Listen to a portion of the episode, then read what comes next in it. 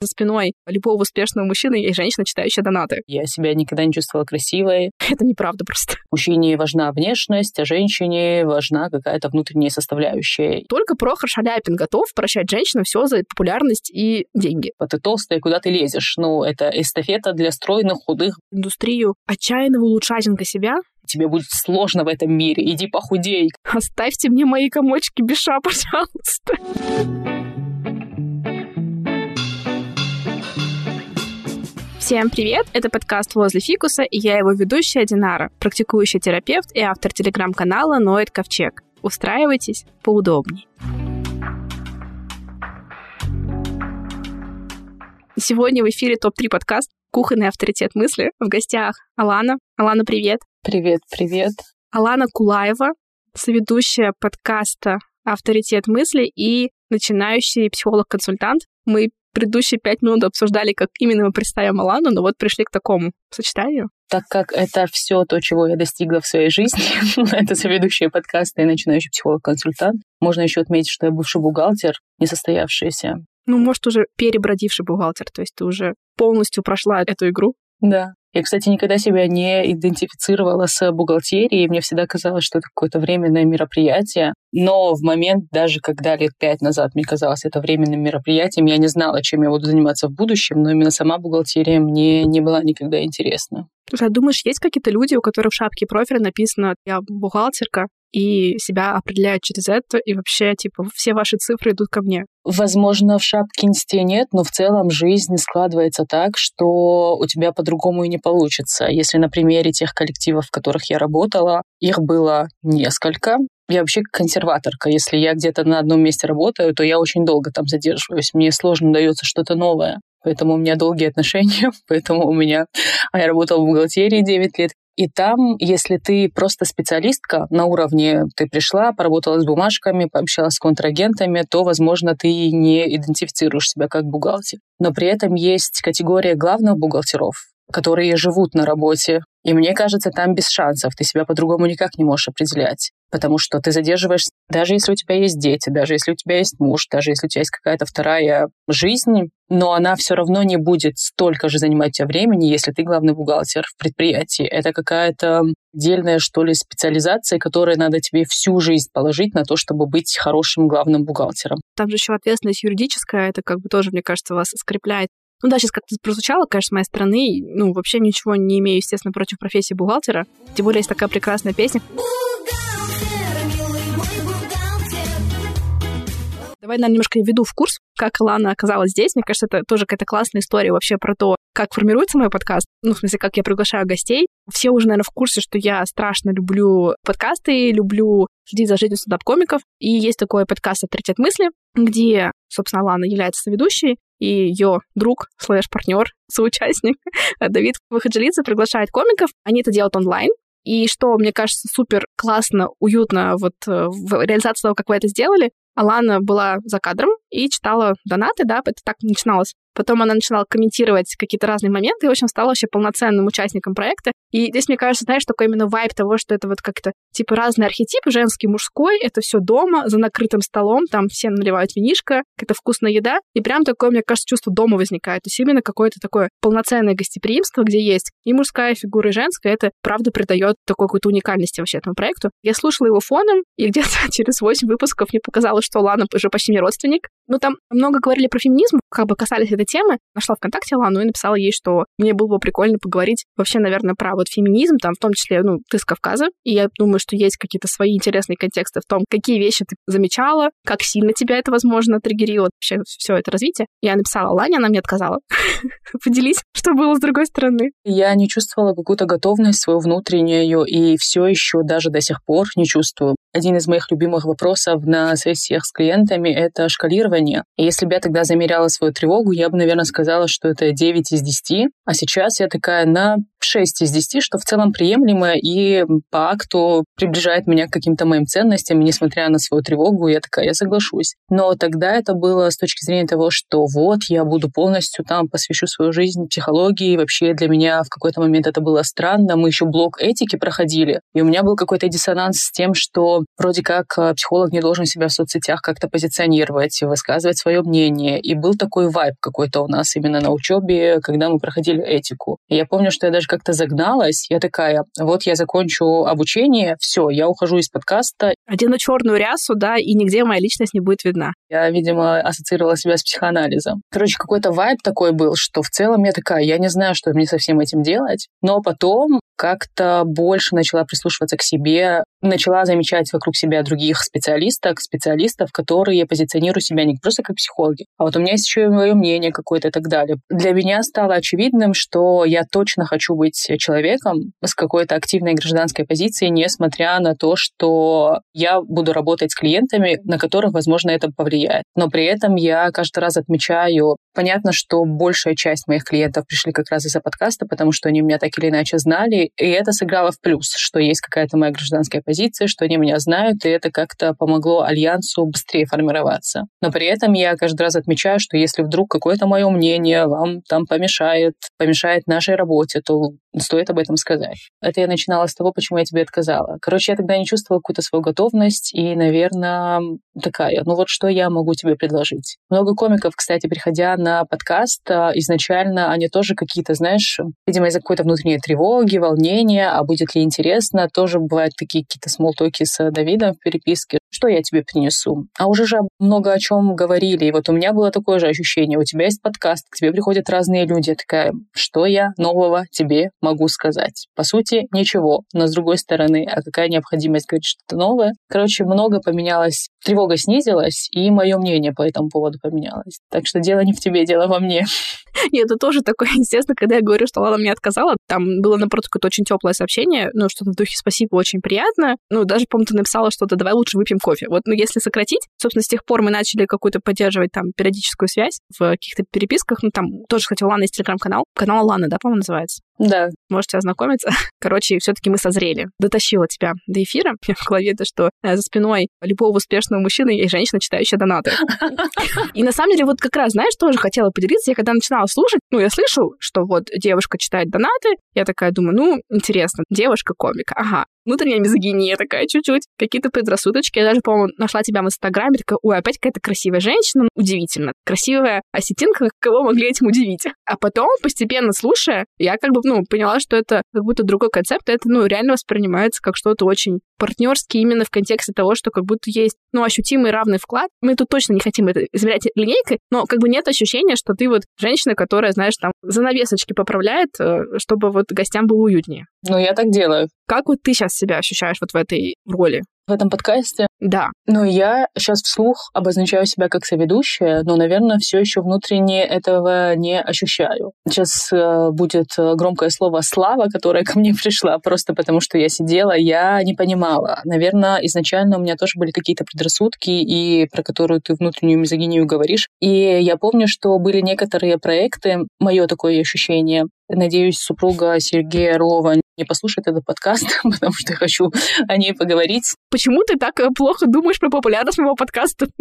Нет, давайте желать, чтобы все супруги, включая супруг Сергея Орлова, послушали его. Ну, давай через подкаст они начнут это делать, а не сейчас. Ну, хорошо, договорились. Я к тому, что я помню, когда Сергей звал свою жену в подкаст, они тоже на кухне снимали, говорили. Помню, есть комик такой Самвел Кофян, скорее всего, ты его знаешь или, возможно, не знаешь, он со своей девушкой тоже делали подкаст. И ты их слушаешь, и внутренне как-то не соглашаешься с этим, хотя мне жена Орлова, блин, я забыла, как ее зовут, и мне стало немного неудобно, что я ее как раз называю жена Орлова. Ася, вспомнила. Мне она нравится, она очень милая, приятная девушка, ее было интересно слушать. Но в контексте всего этого, я помню, когда я слушала, я такая, ну что, какая-то какая странная штука, ну, типа, ты его жена, понятно, почему тебе такие комментарии пишут, а я обожаю читать комментарии, и там все такие, вау, ничего себе, чаще ее зови, какие-то такие штуки. И у меня был какой-то внутренний протест, потому что мне казалось, что какая-то популярность должна приходить к человеку, который условно чего-то достиг. До сих пор внутренне я, конечно, с этим борюсь, ну, потому что любой человек имеет право на то, чтобы ему кто угодно нравился, и это окей, кто угодно не нравился.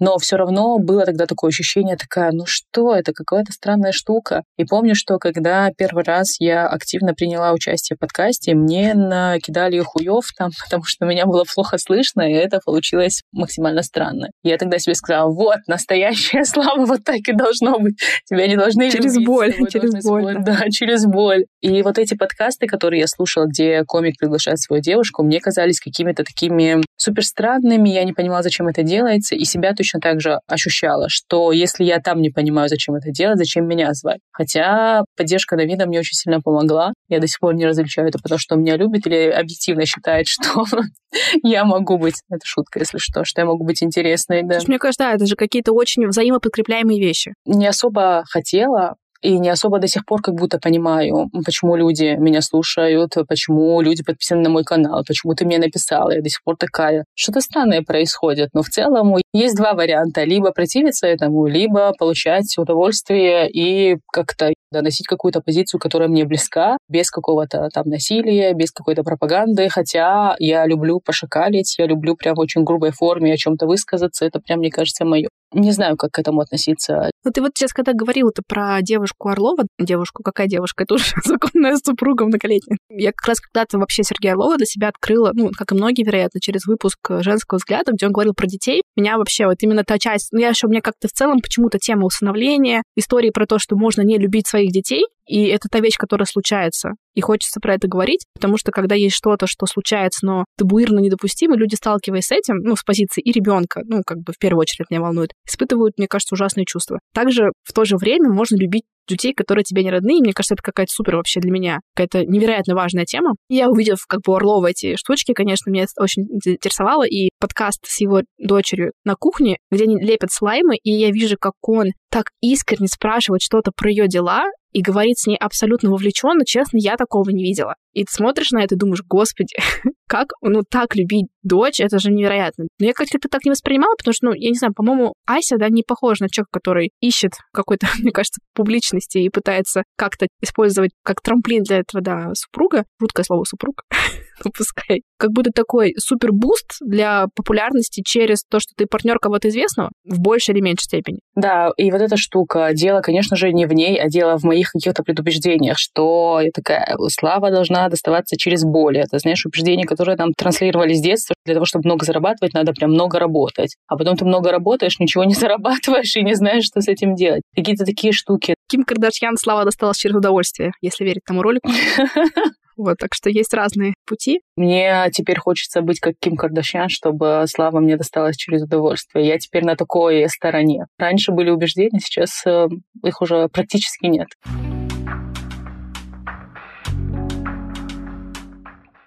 Мы с тобой немножко еще до эфира начали говорить. У меня как раз состоялся случайный диалог с девушкой одного очень известного человека, о чем я не знала в процессе. И там, по-моему, обсуждали какую-то блогершу Мария, как дела, которую я вообще не знаю, но я где-то слышала, что она жена Текила, которую я тоже толком не знаю, но я ее переспрашиваю, это вот она? И у нас прям состоялся такой разговор, что это неприятно, неуважительно называть человека как чего-то партнера. Честно, я с этим не хочу соглашаться. Вот моя позиция, что, блин, нормально наш мозг оптимизирует, мы не можем запомнить всю на свете информацию, и если есть какой-то больший массив и меньше, может прикрепляться к нему как кусочек этого. В этом смысле мне как-то хочется сказать, что когда мы выбираем партнеров, которые медийны, мы отчасти понимаем, что мы соглашаемся на разные стороны этого мероприятия. И позитивные, вряд ли их нет, да, смешно это отрицать, и вот какие-то такие негативные. Вот как ты считаешь, насколько это оскорбительно, неуважительно говорить про кого-то, там, муж Пугачевой. Я думаю, что это не оскорбительно, если ты не вкладываешь туда какой-то оскорбительный контекст. То, что ты сейчас пояснила, это окей с этой точки зрения. Если ты знаешь какое-то уничижительное, вот там жена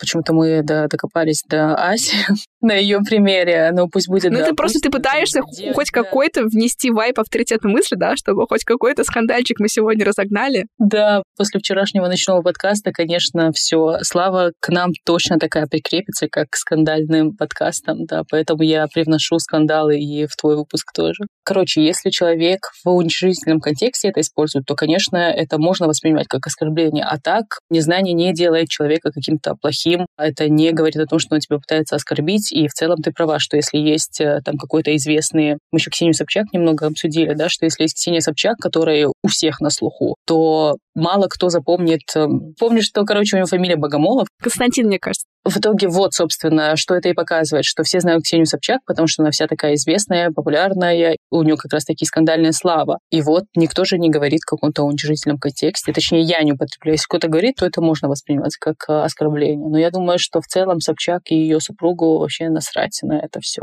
Ну вот да, мы тоже обсуждали, что как раз Ксения такой пример, человек, который положил свою жизнь на то, чтобы перестать быть дочерью Собчака. Я думаю, что в каком-то смысле для нас, для многих уже Анатолий Собчак — это отец Ксении Собчак. И эта связка стала сильнее. Тоже как бы фраза, которая используется, потому что, мне кажется, жена кого-то — это нормально. Я подозреваю, что люди могут жена заменять очень разными словами. Даже ну, элементарно, там, можно сказать, не муж, а муженек. И это уже, конечно, будет э, нормально так влиять на коннотацию. Как раз в том диалоге у меня было такое эмоциональное, знаешь, если вам так важно быть независимыми в своей там популярности, достижениях, и чтобы вас воспринимали как отдельную единицу, очень простой совет. Попробуйте ни с кем лет 15 не встречаться, строить все самостоятельно, не опираться ни на чью поддержку никогда ни в чем, и вот тогда вы будете абсолютно само собой вообще it's up to you. Выбирайте такой путь, это нормально очень радикально звучит. Я согласна, но в целом у меня же тоже был такой опыт, что мне было неприятно. Как раз мы с этого начали, что я не хотела вообще в целом в подкасте участвовать, чтобы меня как с этим ассоциировали, потому что я такая, я хочу добиться всего сама. Мне не надо, чтобы я приходила на какую-то тусовку и говорили, а, этот вот девушка Давида. Мне хотелось, чтобы меня ассоциировали как-то отдельно. В целом, мне кажется, отчасти это получилось, но, да, не положив на это 15 лет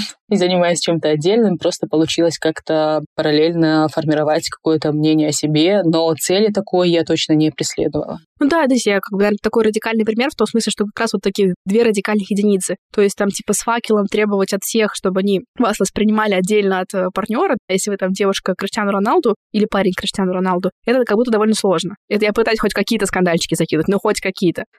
У нас сейчас будет игра, да? Кто гей из комиков? Нет, ее не будет. Я тебе потом после того, как отключится микрофон, я тебе скажу.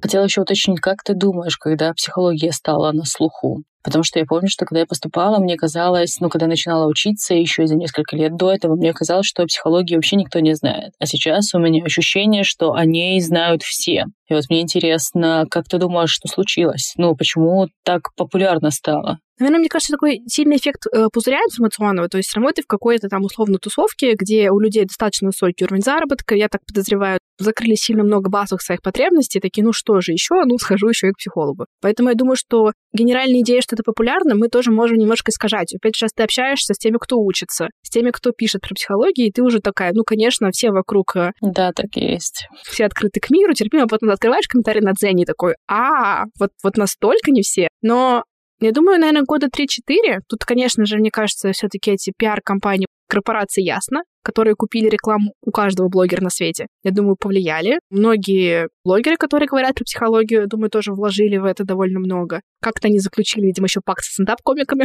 И мне кажется, что стендап-комики тоже, ну, особенно вот такие какие-то, как говорю, классические которые на заре всего появились, у них, наверное, тоже побольше каких-то своих внутренних болей, так как они открыты в целом к обсуждению всего этого, оказаться в кресле психолога им тоже как-то более логично. Вот они стали рупором. Вот я думаю, эти три фактора повлияли на такую популяризацию. Выглядит логично. Я еще согласна как раз с пузырем, с тем, что, да, ты общаешься с теми людьми, которые знают о психологии, которые большинство из них ходят к психологам, и, конечно, да, и осудить через эту призму кажется, что все ходят. Но я еще наблюдаю за осетинскими блогерами. Меня бывает интересно, что там происходит в моей родной республике, и там как будто ты тоже стала популярным. Но вот как раз с комиками это, конечно, связать сложно, потому что там стендап не очень сильно развит, хотя есть какие-то местные несколько комиков, один из них даже в открытом микрофоне участвовал недавно, кажется, в последнем сезоне. И интересно, что и там это тоже развивается. Здесь можно было бы это связать как раз вот с тем, что ты связала, но, возможно, туда это просто чуть попозже доходит, и поэтому в каком-то минимальном количестве. Но в целом я рада, что развивается культура. Я помню, что даже был один как-то момент, что мне пишут про мой канал, ну, типа, хотят периодически размещать рекламу у меня, но я пока не соглашаюсь, потому что такая, ну, я не знаю, сколько мне цену ставить, совсем мало я не хочу, совсем много я попрошу, и человек точно откажет. Ну, это сейчас мы, сейчас мы видели пример когнитивного искажения. Что ты имеешь в виду? Что человек тебе точно откажет. А, ну, да. Кстати, у меня проблема с формулировками. У меня они максимально нелогичные, и у меня есть подруга, которая постоянно это замечает. Э, Катя, привет. Я надеюсь, она будет слушать этот подкаст. Она Золотарева? Да, да, она Золотарева. Вот видишь, как я умею погружаться и выстраивать логические цепочки? Правильно расставленные лайки.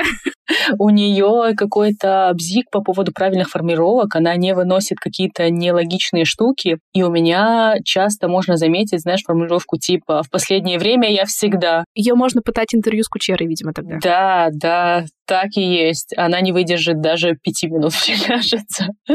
И она начала это замечать, что у меня такое есть. Сейчас это было скорее не искажение, а следствие того, что у меня проблемы с речью. Просто мне кажется, это нормально. Типа нам кажется, что если мы просим что-то, типа как нам кажется большое, нам, конечно, расскажут, ты что там вообще, что ли, с ума сошел? Э, вспомни, пожалуйста, кто ты, и какой-то ряд оскорблений от внутреннего критика. Ну, кстати, это один из таких тоже экспериментов, про которые я читала, там, когда ты пытаешься как-то свои отношения с деньгами выстроить, ну, с оплатой за свой труд, когда тебе не очень что-то хочется делать, но ты в целом не против, называть, вот, знаешь, какую-то вот сумму из головы, за которую тебе бы еще было ок. И это какой эксперимент, потому что вообще не отгорайте, что тебе все скажут нет как раз люди могут сказать тебе оскорбление, это один опыт. Могут сказать, извините, не подходит. Могут сказать, пожалуйста, ваши реквизиты. Я очень много, кстати, сталкиваюсь в последнее время, очень аккуратно с рекламами телеграм-каналов, потому что, мне кажется, сейчас вот из всего, что мне пишут, там просто процентов 89 это мошенники. Это сразу тоже для всех, у кого есть телеграм-канал или вы планируете. Если вам какие-то супер сразу условия предлагают идеальные и просят зарегистрироваться где бы то ни было, где вам так или иначе просят отправить какой-то пароль с телефона, у вас пытаются украсть телеграм-канал, пожалуйста, будьте супер бдительны. И если вам вам присылают какие-то zip-файлы. Это тоже, скорее всего, штука, чтобы быстро получить доступ ко всем вашим данным и никогда не делать демонстрацию экрана. Это тоже способ э, быстренько отправить там подтверждение, увидеть у вас сообщение и украсть так канал, и это, мне кажется, супер опасная тема. Будь бдительна. Полностью с этим согласна. Кстати, это тоже для меня какое-то большое удивление, что когда читаешь новости, конечно, я сужу с какой-то своей точки зрения, с учетом того, что у меня более или менее осознанные знакомые, плюс там какие-то родственники в Осетии, которые остались, они тоже более или менее, ну, так скептически настроены к тому, когда им звонят э, из банков и так далее. И мне все еще удивительно, что каждый день выходят такие новости, что кто-то кого-то обманул, кто-то там у кого-то деньги спер и так далее. Еще более удивительно мне, когда сотрудники самих банков попадаются на это, что вроде как будто это какая-то очевидная штука, но все равно нужно ее как-то повторять для того, чтобы человек не попался в эту ловушку. Из того, что тебе звонят, просят назвать пароль, и ты его называешь. Мне кажется, реально столько каких-то факторов влияет. Знаешь, когда типа человек не выспавшийся, уставший, у него же реально критическое мышление очень сильно становится хуже, это, думаю, работает. Плюс какие-то эти эмоциональные триггеры, резко на страх, на что-то надавить, чувство, что ты сейчас что-то упустишь, там какую-то выгоду, там, условно. И мы к этому, мне кажется, все очень открыты, и мошенники диво как изобретательны. То есть вот вы провели собрание с бабушками, рассказали им, как бы, чего избегать, а через три дня уже инновационная, невероятная технология мошенничества. Поэтому я думаю, от этого вообще никто не застрахован. Какой-то легкий виктимблейминг присутствует. Это вот, знаешь, как, собственно, с типичным виктимблеймингом, чтобы создать для себя иллюзию защищенности, что я не попадусь, потому что я умненький. Мы пытаемся обвинить жертву, на всякий случай, во всем всегда. И это очень опасно работает, я думаю. И тут, мне кажется, как раз важно понимать, что мы всегда можем быть схвачены в расплох, никогда не расслабляться. И всегда ждать того, что у вас пытаются где-то что-то украсть. Ну, нет, конечно. Но быть в таком хорошем тонусе, я думаю, точно полезно. Тут бы было забавно, если бы была склейка, и тут как у меня воруют телеграм-канал, потому что я подумала, что у меня это невозможно сделать, или воруют деньги с карты, было бы забавно. Да-да-да, вот этого Усовича. Я спросила их, они мошенники? Они сказали нет что-то подобное. Не, на самом деле, я просто не повторяюсь. Мне кажется, меня украли бы телеграм-канал, у меня просто было бы горевание такое, прям с вазами, там, отрицание, все такое, наверное, на полгода, потому что реально у меня даже какие-то, знаешь, такие нездоровые отношения, ну, это оценочно, но вот э, я телеграм-канал, наверное, подкаст реально как своих вот, типа, детей воспринимаю, вот абсолютно эмоционально. Я даже вот с подкастом вот сказала, что это, ну, занимает много сил, это реально занимает много сил, а я еще и мать-одиночка. И я как раз вот, наверное, уже полтора года у меня этому малышу, и он требует много времени, много сил, как бы инвестиций средств. И в тот момент я даже, когда всякие вот эти события постоянно случались, видишь, я все-таки из тех, кто говорит слово событие. Ну, поставь какую-то галочку напротив моего имени, но увы. И я понимала, что, наверное, надо как-то сократить расходы, может быть, отказаться. И я думаю, блин, если у меня был ребенок, я же не рассуждала бы таким образом. Знаешь, как вот с домашними животными, которых люди оставляли и куда-то уезжали. Не будем это осуждать, но это определенная интересная позиция. У тебя такая позиция, у тебя такая философия в подкасте, что ты никого не осуждаешь, как это происходит? Не знаю, я думаю, просто внутренне я не хочу сильно негативной обратной связи в свой адрес, поэтому я на всякий случай пытаюсь как-то занимать не менее трех стульев одновременно. Я думаю, это что-то такое скорее. Это про, про структуру моей личности. Okay. Вот. В лучшем случае я готова нападать на Лину Дианову через войсы. Вот. Я думаю, это максимально. Кстати, очень интересно, что никто мне не напихал ничего, но это для меня очень странно, потому что неужели там никому из слушающих не нравится Лина Дианова? Я просто ждала, что мне скажут там, типа, да ты вообще никто, ты поэтому хочешь записывать войсы про известную женщину, ты, ты сама пишешь какую-то ерунду, чушь. То есть у меня было много разных фантазий. Мне пару человек написали что-то такое пренебрежительное из серии «Твои войсы — это неуважение к слушателям». Что? А почему я не увидела этот комментарий? Не знаю. Фокус только на хороших комментариях. Да, да, да. Раз уж это мой подкаст, это мой ребенок, я же не могу пересмотреть свои траты и сказать, так, ну, Васенька, что-то ты не вписываешься, у нас другие приоритеты. Ну, конечно, нет. Я так себя успокаиваю, что ладно. Типа я как такая мать, которая верит, что там ее ребенок самый умный и талантливый, у него все обязательно получится, и, короче, складывает деньги его репетиторов. Причем, знаешь, я такая, наверное, когда он вырастет, он будет мне помогать, но, конечно, я от него этого не жду. Было бы странно ждать от ребенка, вот что он обязательно преуспеет. Вот мне такое, наверное, отношение. Короче, сублимирую. Ну, знаете, не все могут завести собаку или кота, поэтому я сублимирую в подкаст. А ты уже обсуждала в своих выпусках, почему ты решила начать заниматься подкастингом? Что-то такое звучало, наверное. Ну, если кратко, да, то я думаю, что я всегда очень любила этот жанр. Я смотрела интервью еще со времен там школы злословия. Мне очень было всегда интересно такой живой диалог двух людей. Подкасты я смотрела, всегда слушала. Мне нравится, видимо, куда-то себя публично приносить. И это как-то все вот сложилось. И, видимо, уровень моего удовольствия так велик, что я готова, как была это продолжать, там, несмотря на какие-то сложности, и не то, что у меня какая-то огромная аудитория. Это, наверное, тоже должно поддерживать. Но для аудио, как бы, стримингов это более-менее ничего. Ну и оно как бы развивается, это меня тоже, конечно, как-то приятно поддерживает. А почему аудиоформат, а не видео? Ну, видео это, э, мне кажется, невыносимо сложный продакшн. Это гораздо дороже, гораздо сложнее. Монтаж гораздо сложнее. И я, честно говоря, не фанат вообще э, хорошо выглядеть. К сожалению, это просто, ну, как бы, мне очень жаль. Это не моя ценность, видимо, потому что я никогда туда не прикладываю усилия вот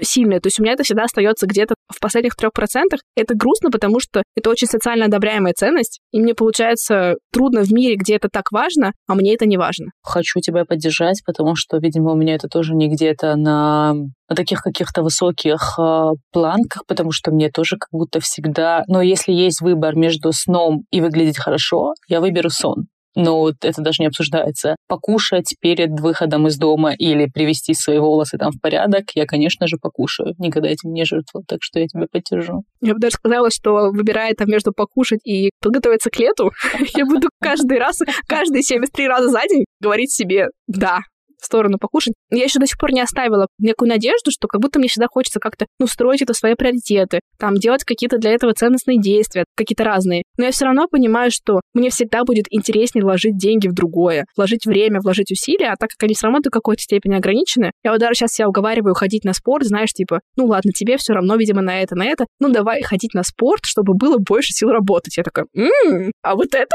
уже хоть как-то привлекательно звучит. Это твоя какая-то мотивация, выглядеть хорошо хорошо тебя не мотивирует, но больше работать. Ну, тоже странно. У меня был план позвать в подкаст Ариану Лалаеву, и поговорить с ней про то... Каково быть красивой. Да, насколько законно быть настолько красивой, чувствует ли она какое-то чувство вины перед другими, и вообще в конце довести ее до слез, видимо.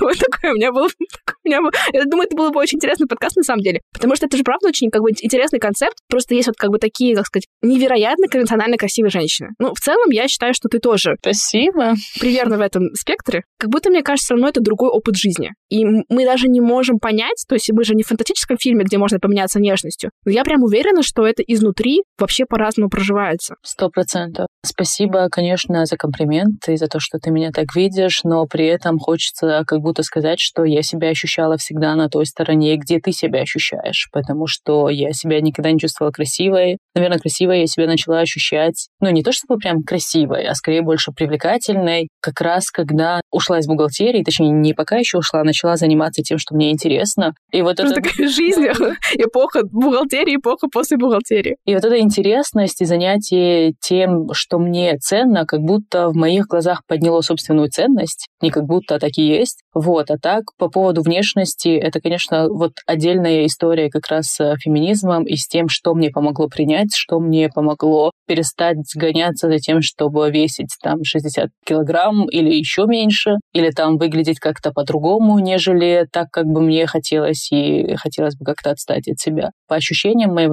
внутренним я на той же стороне, на которой и ты. Всю жизнь себя так ощущала. Слушай, ну круто ты все-таки сформулировала так, что это как будто все-таки изменился. Ну, наверное, не прям на 100%, да, но это, видимо, сдвигаемо. Тут, знаешь, тоже, как будто, мне кажется, так много в этом всего заложено. Ну, я какой-то там своей идеей прикипела, что мне от нее, наверное, и не хочется отказываться на самом деле. Всегда это можно как-то при желании пересобрать, там, вложиться в нужные филлеры и поменять э, стратегию позиционирования. Я как раз записывала, ну, сказать, такой внутричковый выпуск, ну ладно, записывала войс, там, раз ты его слушала, я говорила про то, что у любого спикера там и психолога всегда будет какая-то своя тема, где он очень уязвим, там у него искажения случаются, он немножко дисконнектит с реальностью. Я думаю, что это нормально. Вот, наверное, у меня, думаю, всегда вот эта тема внешности будет сложная. То есть я думаю, что все равно у меня какие-то сильно красивые женщины, например, я буду к ним немножко необъективно Допустим, даже я смотрела фильм «Венсдей», и, наверное, тот факт, что она конвенционально красивая, меня просто дичайше раздражал, то есть вот как бы сверх меры. Почему вы даже в сериал там про девочку со странностями изгоя обязательно должны сделать ее конвенционально красивой? У нас про это даже был отдельный эпизод. И это какая-то, конечно,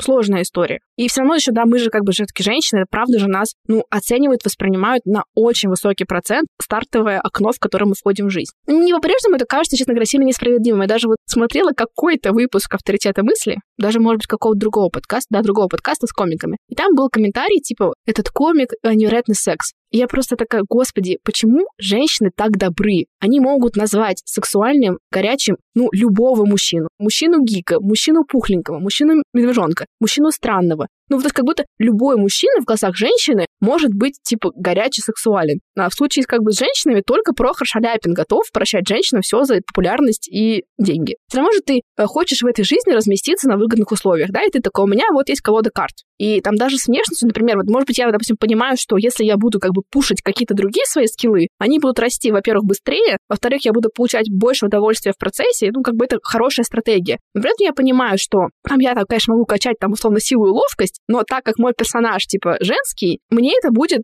помогать довольно странным образом, а где-то еще и парадоксально мешать. Ты такой, ну какого хрена? Даже когда я смотрю на стендап-комиков, я это прости, это для меня важная тема, правда. Типа, почему там мужчина, будучи стендап-комиком, приобретая какую-то минимальную популярность, он резко становится в какой-то шкале привлекательности прямо сильно высок. Для женщин, типа, он самый ироничный, с какой-то популярностью, с финансами, ну, даже не всегда супер. Женщина, идя в сторону какой-то там самой иронии, комедии, популярности, она, наоборот, как будто начинает еще сильнее отпугивать, быть непривлекательной. И это, мне кажется, невероятно, невыразимо несправедливо. Что ты про это думаешь? Я с тобой полностью согласна. Есть какая-то прям совсем такая, бана... ну не то чтобы банальная причина, но которую сложно отрицать, это в том в смысле, как в целом устроен патриархат. И то, что, знаешь, вот этой серии, где есть вот эти стереотипы, которые даже мужчинам с детства прививают о том, что мужчине важна внешность, а женщине важна какая-то внутренняя составляющая. И много чего еще вот накладывается на вот это вот все. Кошелька кошелька, сто процентов. Такое есть несправедливое, но если мы оцениваем это как какое-то глобальное явление. Но когда ты, например, общаешься один на один с каким-нибудь молодым человеком, сложно ему сказать, что нет, ты не имеешь права на то, чтобы тебе нравились красивые женщины. Конечно, нет. Тем более они же нам тоже нравятся.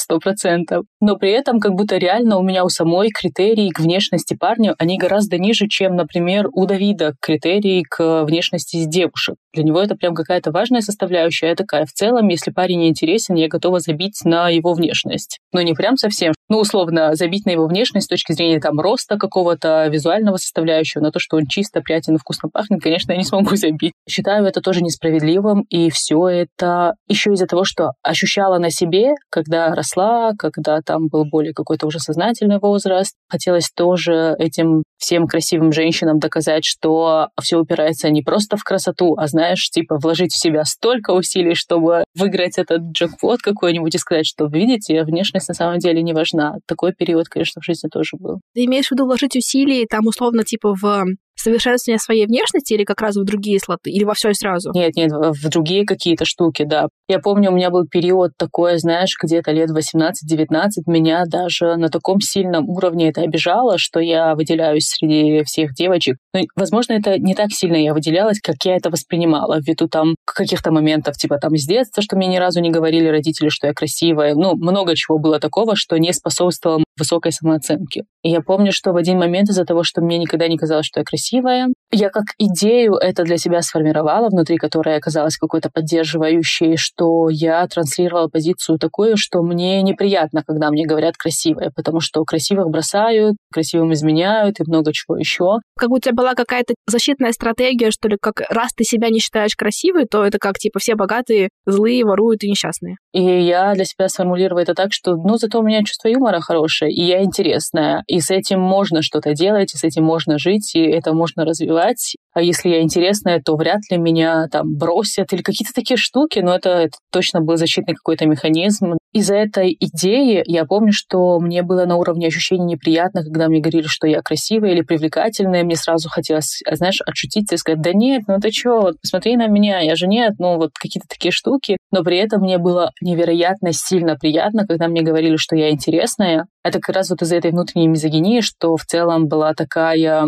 еще и внешне это все транслировало, что женщины не могут быть интересными, они плохо шутят, и вот это вот все. Я такая, женщины неинтересные, они плохо шутят, а мне парень сказал, что я интересная, и я классно шучу. Я такая, это же меня возвышает над всеми остальными красивыми женщинами, в целом над женщинами всеми. И как идея это прям, ну, сильно прижилось там в каком-то юном возрасте, возможно, даже лет до 25, пока я не переехала в Москву. Много чего такого. Не поняла, что ты горячая соска. Нет, то, что я горячая соска, я до сих пор не поняла. Но спасибо. Что такое? Спасибо. Шкалирую. Насколько сильно ты горячая соска на сегодня. Что мы берем за идеал, как будто нужно понять. Хороший вопрос. Я бы себя по десятибальной горячей шкале оценила бы на 6-7. Ну, то есть есть к чему стремиться, но в целом жить можно со всем этим. Недавно, кстати, еще тоже было ТикТок какой-то, мы с Давидом смотрели, или Рилс был, я уже запуталась в них во всех. И там был опрос на улице проводили, что женщины, оценивая свой визуал, дают себе больше баллов, чем мужчины. И там было в вопроснике участвовало 10 парней, 10 девушек. Цифра выдуманная, какое-то такое соотношение было. И как раз парни оценивали себя гораздо ниже визуально, чем девушки. И как раз мы с Давидом об этом говорили. Он меня спросил, насколько я себя оцениваю. Я говорю, ну, из 10 баллов на 7. А он сказал, что оценивает себя на 5-6. Я такая, что? Какие 5-6? Ты же самый красивый мужчина на свете, алло. Ну, как раз как будто наш опыт подтвердил то, что так и есть, что мужчины себя занижают больше, чем женщины. Ну да, наверное, еще просто у мужчин сразу какие-то стереотипы, что как бы мужчине себя через такое позиционировать, то есть выходить на улицу словами «я считаю себя красавчиком», как будто это странно. Думаю, тут много факторов. Возможно, он внутри себя такой, да, это же 15. Это не меньше 15, как сказала бы Евлеева. Идеальная цифра. Правда, это вот мне очень отзывается твоя про интересное там с чувством юмора. Еще интересно, я думаю, что есть же какие-то такие базовые представления о себе, которые, видимо, если как-то вот заложились, они какой-то фундамент лежат. То есть, например, если там мне скажут, что я там условно какая-то некрасивая, я через три секунды в это поверю, соглашусь, мне станет это как-то неприятно, грустно. Причем даже если мне будут до этого мои близкие люди, поддерживающие окружение, говорить, ты красивая, ты красивая, ты красивая. Если мне один раз кто-то напишет, что я некрасивая, я такая, ну вот он-то увидел, наконец-то кто-то, ну, как бы а, назвал вещи своими именами. Но если мне, наверное, даже будут много, часто говорить, что я скучная, неинтересная, глупая, с неловкими шутками, я такая, это неправда просто.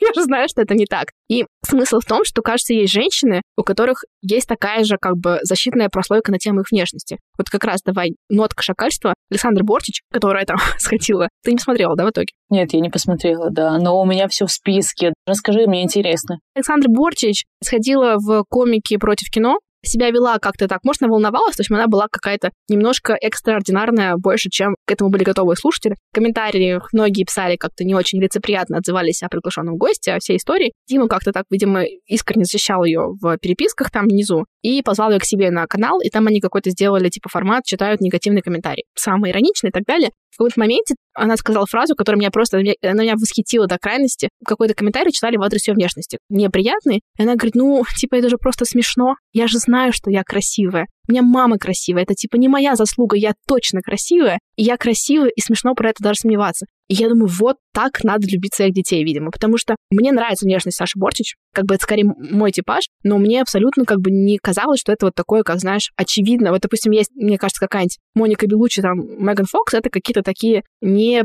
подвергающиеся сомнению. Кажется, что такой взгляд на себя в целом почти любой девочке можно привить, в любом случае тоже все-таки в целом людям, правда, кажется, нравится разная внешность, то есть есть какие-то типажи, это имеет место. И, видимо, если нет каких-то прям совсем диких отхождений от стандарта, и еще какие-то легкие усилия человек прикладывает, уверен в этой позиции, ну, это правда, видимо, можно как-то... Под... Ну, мне просто интересно, как можно вырастить дочь, которая бы комфортно себя чувствовала в этом мире. Что-то я, да, углубилась, прости, но, в общем, Видимо, это как-то можно развивать. Точно можно. Когда мне было 19 лет, я была вожатой в лагере, ездила, моим подопечным было по 13-14 лет в силу своей неосознанности в 19 лет, никак себя не оправдывая. Это, конечно, все сейчас э, неловко вспоминать, в том смысле, потому что сейчас я буду говорить о своих косяках. Я была вожатой, и в моем отряде была девочка, которая выделялась по весу среди всех остальных. Она прям была пумпушкой. И я помню, у нас были соревнования на забеге, ну, знаешь, где вся команда участвует и по очереди добегает до определенного места и обратно возвращается, перед эстафета, кажется, она называется, да, как-то так.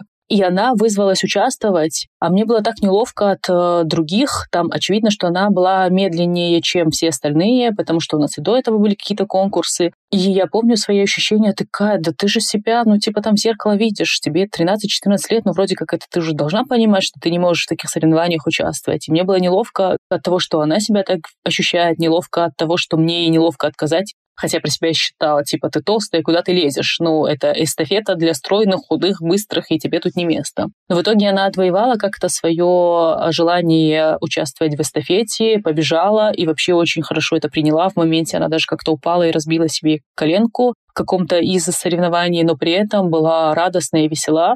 И у меня был какой-то диссонанс от того, что я такая, что вообще происходит? Почему ей комфортно во всем этом, а мне некомфортно? И мне казалось, что моя позиция, она более правая, что такая, ну, человек с таким весом не может участвовать в соревнованиях. И потом через несколько дней был родительский день, где приезжали родители, и когда приехала ее мама, я поняла, почему у нее такая самооценка, потому что она такая, ты моя принцесса, ты у меня самая красивая. Сейчас я восхищаюсь этой женщиной и то, как она, моя подопечная, себя в 14 лет ощущала. Но тогда у меня было, знаешь, мысли такие, что ну ты же видишь, что она толстая.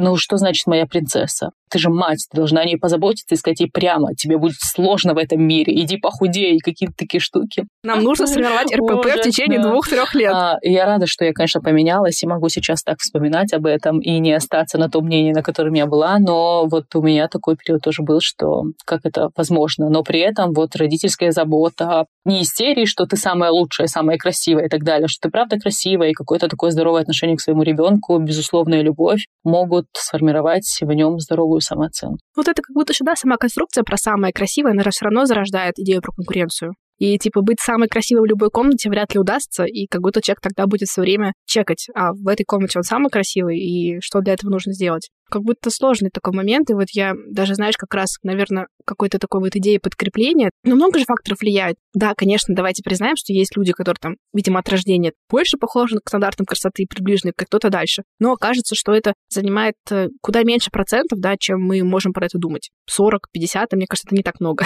Но как будто мы, когда что-то разное делаем, мы получаем подкрепление. Получается ли у нас, как мы чувствуем, хвалит ли нас. Даже есть какие-то вот такие идеи, да, что, в принципе, там, если ребенок плохо рисует, а вы будете ему говорить, что вау, супер, замечательно, то, возможно, ему сам процесс будет настолько прикольным, что он незаметно для себя отсовершенствуется, дойдет до точки, когда это, ну, правда, станет неплохо. Мне кажется, конечно, немножко такое преувеличение, то есть все равно есть какие-то предрасположенности, да, почему бы как бы их не поддерживать. Но я к тому, что тоже, мне кажется, там с той же внешностью, просто в какой-то семье, когда девочка там впервые а, накрасится маминой помадой и засунется в туфли, да, ей скажут, ой, какая ты милая, ой, как замечательно, у нее это закрепится как позитивный опыт, там, может, кто-то ей на улице скажет, что она красивая, она это себе тоже куда-то запишет, и она в целом такая, это весело, это прикольно. В процессе мне интересно, я, ну, в это с удовольствием буду инвестировать в себя, и как бы у нее этот, условно, навык там, да, будет прокачиваться. А там какая-то девочка, над ней в это время посмеются. В общем, она получит в этот момент как негативное подкрепление, а условно, когда она шутила, ее похвалили. И у нее просто появится идея, что в это вкладывать прикольнее, там даже в моменты какого-то, не знаю, кризиса, когда мало ресурсов, она будет думать так, если я вкладываюсь в сектор Б, у меня это по жизни не очень получается, да, и это какая-то бесполезная фигня. А если у меня мало сил, тогда я лучше их направлю в сегмент другой. Такая какая-то у меня, в общем, есть еще идея. Не знаю, насколько это справедливо, но тема, как ты видишь, мне не безразлична. Мне кажется, она нам всем не безразлична, всем женщинам в целом, потому что мы живем в таком мире, как ты сама и сказала, что сложно не оценивать свою внешность, сложно вообще забить на нее и говорить, что нет, нет, нет, я не завишу от чужого мнения, мне действительно это не важно. Это важно просто в какой-то момент из-за наличия каких-то других увлечений в твоей жизни эта тема может отойти на второй план. Но так, чтобы совсем она не волновала, мне кажется, эти люди точно врут. Не может быть такого. Что ты думаешь вообще про тогда вот такую всю вот эту индустрию отчаянного улучшательника себя?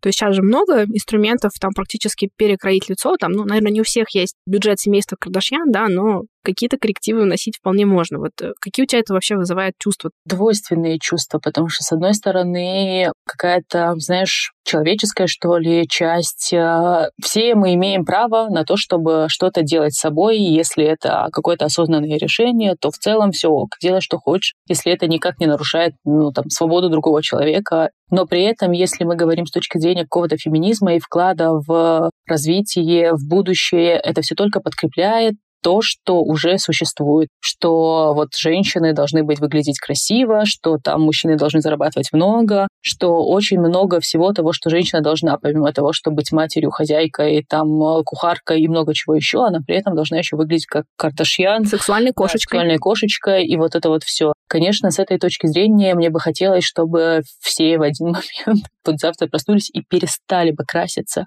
и перестали бы я хорошо выглядеть. Но, конечно же, я не могу людям запретить и уважаю такое решение. Но тут еще, конечно, есть еще третья часть меня как специалистки, которая такая, а ты зачем это делаешь? Для того, чтобы что? Возможно, тебе лучше надо решить какие-то внутренние свои э, зажимы, там, разобраться с собой, а уже потом принимать решение. И кажется, что лет 18-20 люди это делают неосознанно, а семейству Кардашан в среднем 20 лет, если мы про младших говорим. Ну, у них мама медиа-менеджер. Как бы, я думаю, их решения решаются на бухгалтерском совете как раз. И поэтому, если конкретно их пример, конечно, с точки зрения какой-то корректно ли так говорить или нет, здоровой адаптивной психики, то кажется, что там эти решения принимаются не с учетом каких-то прям совсем внутренних желаний, что это какое-то несформированное желание соответствовать чему-то и так далее. Но, если что, я никому не ставлю никакие диагнозы, это просто какое-то мое поверхностное суждение. А так, если ты как-то адекватно и осознанно подходишь к каким-то процедурам, то окей, почему нет?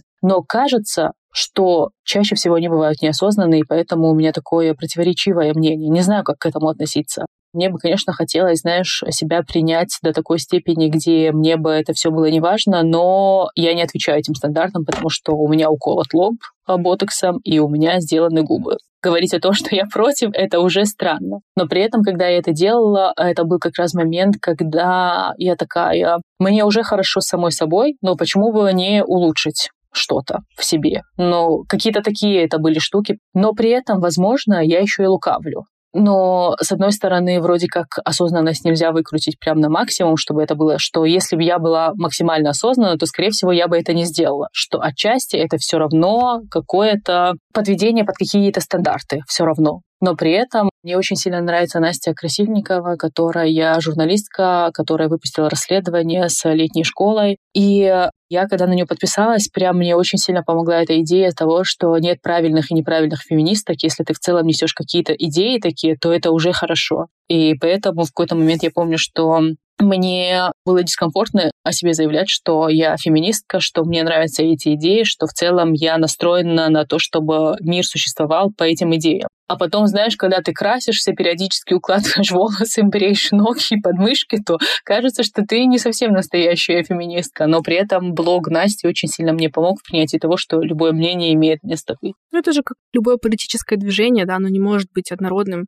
Губы, да, ты, по-моему, сказала, что сделала. Незаметно. Я думаю, это важно слышать женщинам, которые делали губы. Я вот, например, думаю про увеличение губ, наверное, раз в 2-3 месяца. У меня такое начинается хроническое. Я этого не делала ни разу, очевидно, да, что какой-то образ классической красивой женщины, ну, как правило, снабжен пухлыми губами. То есть очень мало примеров, они мне, честно говоря, не очень нравятся. Прости меня, пожалуйста, Гвинет Пелтру, мне жаль, но так получилось. А Кира Найтли? У нее же пухлые губы, я, кстати, терпеть могу Кира Найтли почему-то. Вот у меня прям вот вообще... Я не могу, мне почему-то страшно ее мимик не подходит, не знаю почему. Нет, у нее точно не пухлые губы. Ну, видимо, что есть пухлые губы? Тоже такой вопрос. У меня такие на эту тему, знаешь, какие-то сложные мысли, чувства, потому что, во-первых, я очень боюсь, что что-то сделать не так. У меня нестандартная как бы форма губ, и мне иногда кажется, что, типа, если губы там сами по себе как бы такие более-менее пухлые, можно развлекаться, ну, ничего не случится. Но если губы сильно нестандартные, я очень боюсь, что ужасно что-то сделают. Все мои подруги уже просто знают, что вот где-то раз в два месяца я начинаю их насиловать в личных сообщениях, кидать им кучу примеров, каких-то косметологов, говорить, а что, а можно? С одной стороны, как бы тоже не хочется вот эту какую-то тратить аутентичность своего лица. Вот, типа, представьте там Сир Шуронан, которая сейчас себе накачает губы. У меня нет ответа, но вот скажу даже так, вот нет, у меня есть ответ.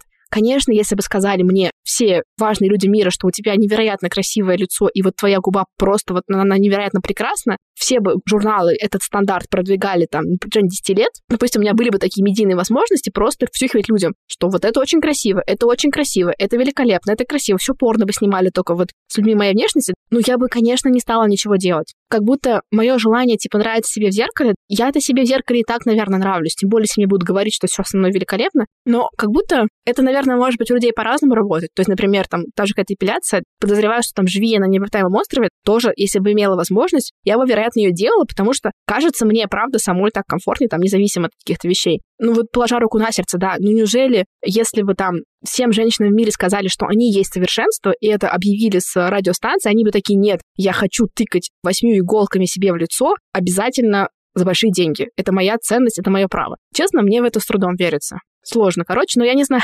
Возможно, я таки сдамся и сделаю себе губы. Ты можешь начать мне кидать в личные сообщения, и я выберу вместе с тобой. Хорошо, спасибо. Причем знаешь тоже, да, вот я как раз у тебя видела, ты выложила из приложения Ленса картинки. Я хотела про это писать большой пост, я как раз вот собиралась себе увеличивать губы. Это было мое очередное обострение. И я сделала свое лицо в этой ленте. И знаете, я еще какие-то фотки грузила, видимо, не типа такие, знаете, как это удачные, а вот просто попавшиеся первые селфи, получилось, ну, как мне показалось, довольно похоже. И там вот прям видно, что мой разрез глаз, вот как бы данный природой мне чуть-чуть нависшее века, там, моя более-менее форма носа, вот какие-то мои аутентичные губы. Я такая, господи, ну это вот же как раз мое лицо. И неужели я хочу пойти и сделать себе чужое лицо? И мне это как-то прям я преисполнилась. Ну, конечно, там есть э, все равно как бы фильтр это чуть-чуть делает более симпатичным, естественно, до какой-то степени. Но очень понравилось в этой ленте. Может быть, тоже заметила, что на каких-то фотографиях ты прям видишь своих родственников. Нейросеть как-то сделала, о, какая-то тетя с какой-то страны, оп, тут мама вылезла, тут какая-то бабушка, и ты понимаешь, что твое лицо это же тоже какая-то целая огромная история, много всего прошито, и как будто это правда ну, что-то важное, что ли. Оставьте мне мои комочки Биша, пожалуйста. Ну, это прям так глубоко ты прям посмотрела на эту ситуацию. Кажется, что, возможно, еще в каком-то таком отношении кроется ну, например, я себя оцениваю с точки зрения того, что я в целом более легко к изменениям отношусь. Что, с одной стороны, конечно, мне бы тоже хотелось, чтобы а, а, по всем радиостанциям мира... Вы да. только что слышали, Алана плохо относится к изменениям партнера и работы, но легко относится к изменениям во внешности. Серьезно, я могу вот к первому попавшемуся парикмахеру прийти и постричь, и это никогда не было проблемой. То же самое с маникюром и со всем остальным. Но как-то легко они мне даются, потому что, возможно, в целом мне плевать на свою внешность, такая готова к экспериментам. Хуже точно не будет. Как-то вот так я это оцениваю. Ну да, и глубоко я на это не смотрела. Это не то чтобы совет, просто я рассуждаю со своей точки зрения, что если бы я к какому-то своему желанию периодически возвращалась 2-3 месяца, мне сложно представить, представить, чтобы я его не сделала. Потому что в любом случае, например, ты увеличиваешь губы, и это всего лишь на год. А не потом вернуться в твое же состояние. И вот эта мысль, она меня успокаивала, что если мне что-то не понравится, или я буду чувствовать себя дискомфортно, то это просто будет какой-то такой небольшой опыт в моей жизни. Но возвращаться раз в несколько месяцев кажется, что это прям часто, и есть такая мысль, что тебя останавливает. Я буду сейчас пропагандировать филлеры, но я этого делать не буду, да. Я очень боюсь. Я знаю, есть варианты, когда вот, ну, есть какие-то последствия, то есть может какая-то вот эта каемочка появиться над губой, какие-то вот эти пузырьки-шарики. Еще понимаешь, когда, ну, губы нестандартной формы, они как-то могут развернуться, то есть, ну, реально я начиталась этим еще каких-то жутких кейсов, вот мне очень бы не хотелось оказаться в такой точке. Ну, в общем, короче, я не знаю, как будто я это почему-то воспринимаю, знаешь, как будто я на каком-то рубеже, где либо я такая выбираю принимать, ну, техномическое мышление, либо я выбираю как принимать себя, либо я как будто такая куда-то сдаюсь. Я не могу вот это для себя решить. И принятие себя прям включает э, никаких изменений, что это тоже что-то такое стопроцентное. Ну, я не говорю, что про никаких изменений. Наверное, для меня это как будто история про то, что я такая, я признаю, что там женщины с непухлыми губами не привлекательны, не имеют права на жизнь. Ну, это я очень утрирую, но как будто у меня внутри такая война происходит. Видите, что с нами сделали медиа? Знаешь, как типа мы же там за свои ценности, там, не знаю, платим рублем, платим действием, платим всем. И как будто если я вот это вот туда положу, мне кажется, что я как будто чему-то важному внутри себя изменю, что, конечно, несколько странно звучит. Очень много противоречий.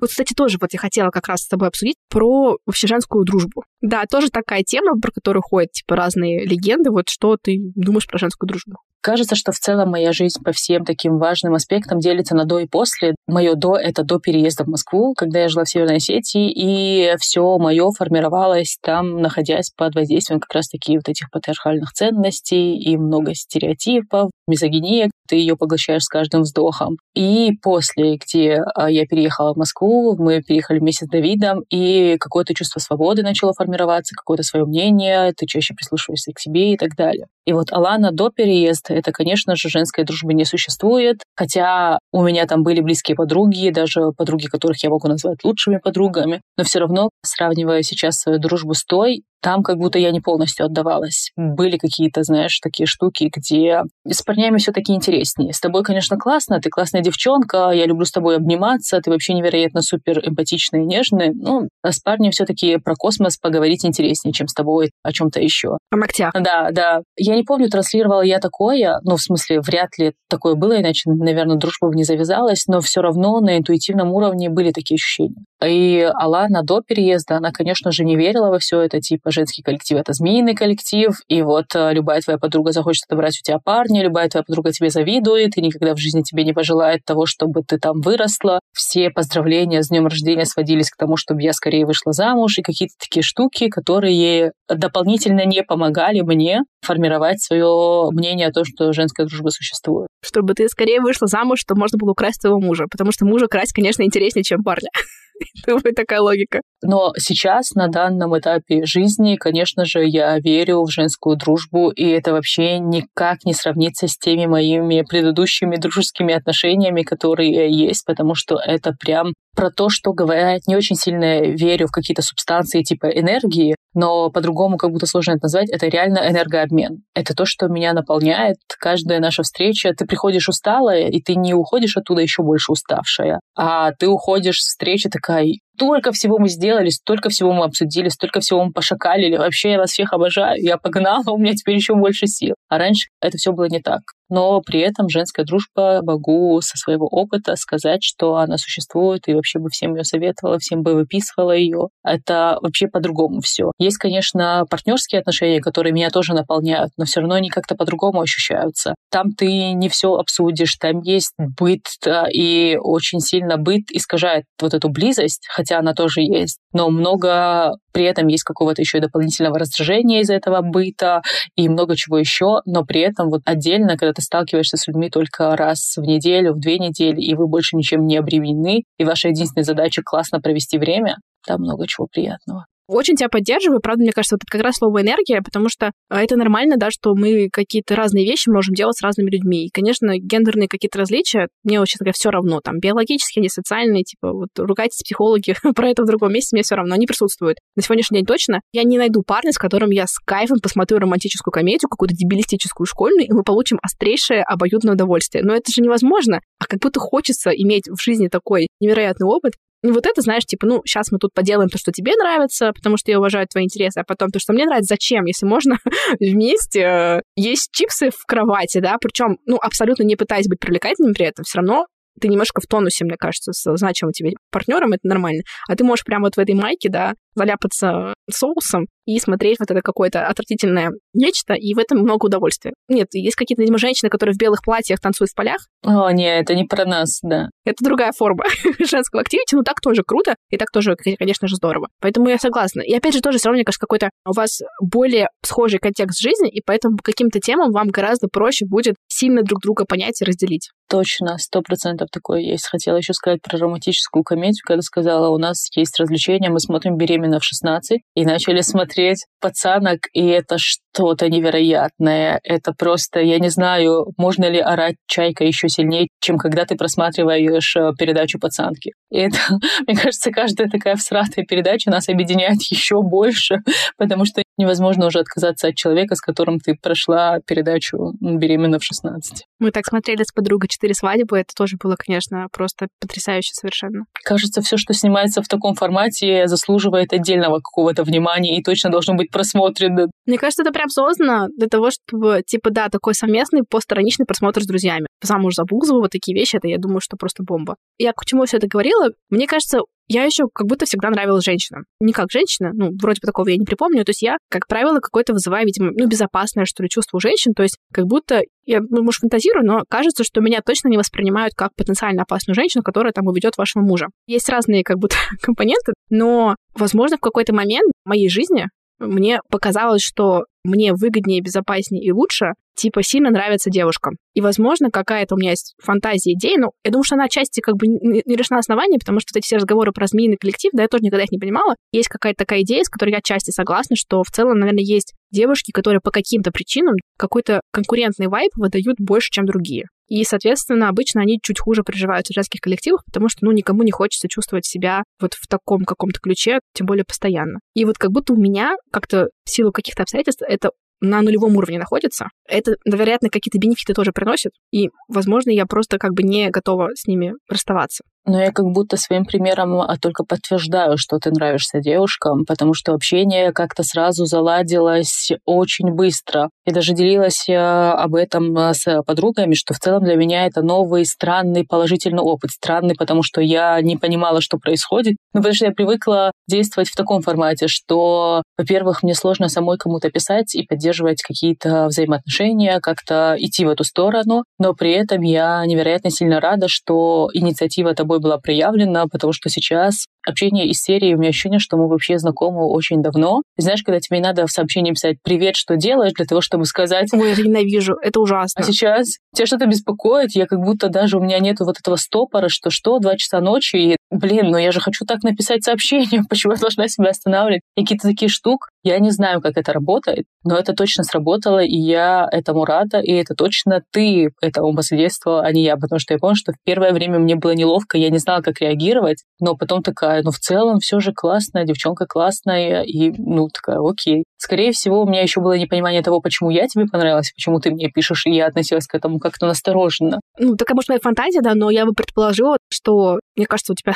более высокая медийность там, да, и ты там условно сидишь в кадре с людьми еще более медийными, и тогда, я думаю, какая-то легкая настороженность, что, типа, от тебя кто-то что-то хочет, я думаю, она все равно невольно. У тебя вообще присутствовала какая-то такая где-то на подкорке идея? Вот, кстати, вообще с этим никак не связывалась. Ну, просто я вот, видишь, когда пообщалась с людьми, которые устали быть чьим-то партнером, думаю, что это имеет, наверное, место. Думаю, тогда хочется куда-то прийти, чтобы никто не знал про тебя ничего, и, типа, абсолютно был очарован твоей идентичностью без каких-то там дополнительных э, фактов. Но это отчасти еще и какое-то мое восхищение, потому что это из серии, что я бы так не смогла, но при этом я вижу результат, я вижу, что в целом коннект прикольно сложился. Вот эти, знаешь, фразы о том, что люди — это самый лучший ресурс, держитесь поближе с людьми, как будто я вот это вот все начала понимать как раз, когда начала увлекаться психологией, когда начала учиться, и то, как сильно важно сообщество, и сейчас хочется за каждого своего знакомого, с которым классный коннект, держаться прям и уютить его, я не знаю, заворачивать в пледик и говорить, ты же мой хороший, ты же моя хорошая, я тебя никуда не отпущу. Как будто сейчас это все стало гораздо более ценно, но при этом сама пока, наверное, внутренне как-то не готова что-то делать в эту сторону для того, чтобы предпринимать какие-то шаги. Но очень рада, что ты оказалась такой. Я вообще по натуре скорее такой инициативный человек, и в каких-то сферах жизни это великолепно работает, а в каких-то либо не работает, либо я своими какими-то когнитивными там ограничениями не разрешаю себе даже пробовать. Так что я рада, да, что это нашло какой-то отклик. Мне тоже очень приятно сегодня было здорово пообщаться. Иногда задают вопрос, вот как ты не думаешь, с чем ты уйдешь после этого разговора? с ощущением приятным. Я, на самом деле, не очень сильно люблю этот вопрос, потому что каждый раз, когда мне его задает моя супервизорка, я такая, да что, мне же работать еще, отвечать на этот вопрос, все же хорошо было, хочу просто переварить информацию. Если мы говорим про ощущения, потому что как будто сейчас это только на уровне ощущения, то, конечно с каким-то приятным ощущением. Если вначале я отвечала, что это пятерка-шестерка, то сейчас бы я даже двойка сказала, потому что в целом, как мне кажется, тоже прошло все хорошо, и этой серии зря мы волновались, но невозможно отключить волнение и тревогу, так что все окей. Мне было очень сильно приятно, с приятным ощущением покидаю и с чувством того, что я все-таки не зря пришла и не сказала какую-то глупость, и это уже хорошо.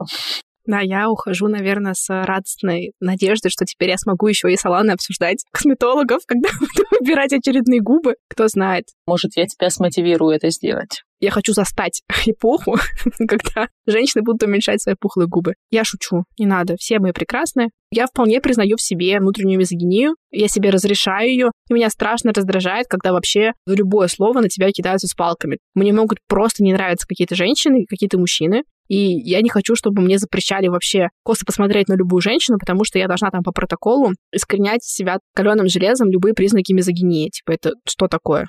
Полностью с тобой согласна. Кажется, твой пост про Митрошину был одним из тех, который, знаешь, укрепил меня в моей симпатии к тебе, потому что как раз мне не нравилась вот эта позиция, которую транслируют очень многие блогерки и блогеры по поводу того, что если ты мне пишешь какую-то фигню, значит, ты мне завидуешь. И зависть выставляется как какое-то чувство, которое нельзя испытывать, но есть еще какие-то знания, которые говорят, что вообще-то это не, неправильно так говорить, но при этом кажется, что вот эта позиция того, что когда вот эти блогеры отвечают на вопросы, переадресуют. Вот если тебя мои задели богатство, значит, у тебя там что-то вот не то внутри, и кажется, что хочется как-то... Я просто представила, как э, человек с инициалами ВВП примерно с таким заявлением выходит в прямой эфир, это было бы просто крышеснос. Это к тому, что мы имеем право и на мизогинию. Главное, знаешь, соблюдать какие-то рамки приличия и не так сильно кого-то прям максимально хуесосить. Но шакалинг, мне кажется, я бы легализовала в таком формате, где, правда, люди могут проявлять себя как угодно и давать какие-то оценочные суждения с оскорблением, а просто как-то высказывать свою позицию, мне кажется, это окей. Поэтому мне понравился твой обзор на Митрошину, на Дианову и вообще продолжаю в том же духе.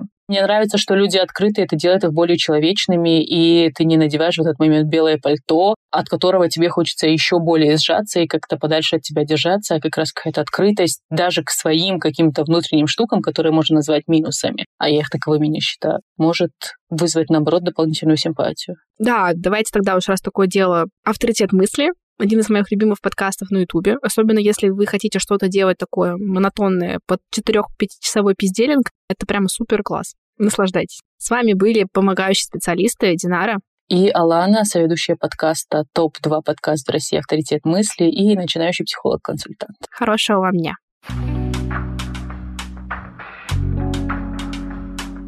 Не забудьте полить цветы и не забывайте подписываться на нас в запрещенных сетях и Телеграме. Там мы выкладываем анонсы на все выпуски, чтобы вы ни в коем случае их не пропустили. Там мы делимся полезными, интересными материалами, показываем изнанку создания подкаста. Если вы хотите увидеть, как это выглядит на картинках, вам наши социальные сети. Слушайте нас на Apple Podcast, Яндекс Музыки, Castbox, ВК, везде, где сможете найти. Оставляйте отзывы, ставьте звезды, это помогает нам продвигаться. Также вы всегда можете записаться ко мне на индивидуальную консультацию. Хорошего вам дня!